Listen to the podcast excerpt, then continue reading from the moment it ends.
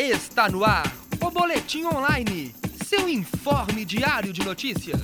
Boa tarde, 3 horas 46 minutos, está começando o Boletim Online. Eu sou Paulo Souza e vamos às informações.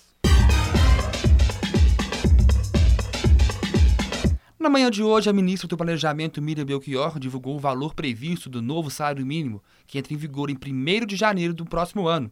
O valor deve ser de R$ 722,90, mas para este valor entrar em vigor, é preciso que a proposta seja votada no Congresso até o final do ano. O valor representa um aumento de 6,6% em relação ao atual salário, que é de R$ 678.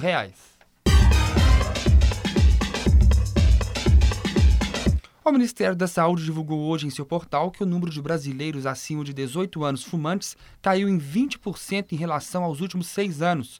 De acordo com a pesquisa, cerca de 12% da população é fumante. No ano de 2006, este número era de 15%. O maior número de fumantes continua sendo os homens. Ainda de acordo com a pesquisa, o número de fumantes homens que fumam 20 ou mais cigarros por dia caiu de 6% para 5%. Hoje no Brasil é comemorado o Dia Nacional de Combate ao Fumo. Todas as informações referentes à pesquisa você encontra no portal www.saude.gov.br.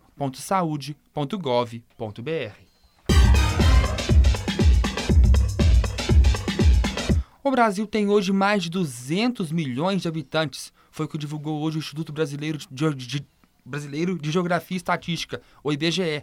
O estado mais populoso do país é São Paulo, com quase 44 milhões de habitantes, seguidos por Minas Gerais, que tem pouco menos de 21 milhões, e Rio de Janeiro, com pouco mais de 16 milhões. O estado com a menor população é o de Roraima, com menos de 500 mil habitantes. De acordo com o IBGE, a população do Brasil ganhou mais de 7 milhões de habitantes em um ano. Em julho de 2012, a população era de aproximadamente 194 milhões de pessoas e em junho deste ano, em última pesquisa, passa de 200 milhões. Aconteceu durante os dias 26 e 28 de agosto o primeiro seminário de extensão na comunicação, onde palestras e oficinas foram oferecidas aos alunos do curso de jornalismo, publicidade e propaganda e relações públicas. E para falar um pouco sobre este seminário e das oficinas e palestras, nós convidamos o aluno de jornalismo da PUC Minas e estagiário da PUC TV, Igor Passarini. Boa tarde, Igor. Boa tarde, Paulo. Igor, fale para a gente um pouquinho sobre o que é a oficina transmídia que você participou e o que mais importante você conseguiu extrair dela. Então, a oficina de jornalismo transmídia ela foi coordenada pela professora Lânia Natácia e consistia na cobertura do evento dos primeiros seminários de comunicação, de extensão de comunicação social.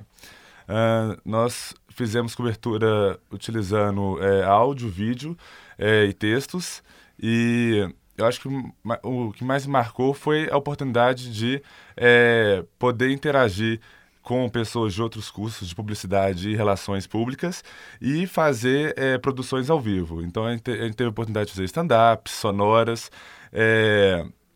e esse material era publicado no Facebook e também transmitido na rádio online e importante ressaltar a parceria com o laboratório de vídeo, laboratório de rádio, de fotografia, que ofereceram toda a estrutura para que a gente pudesse estar fazendo essa cobertura.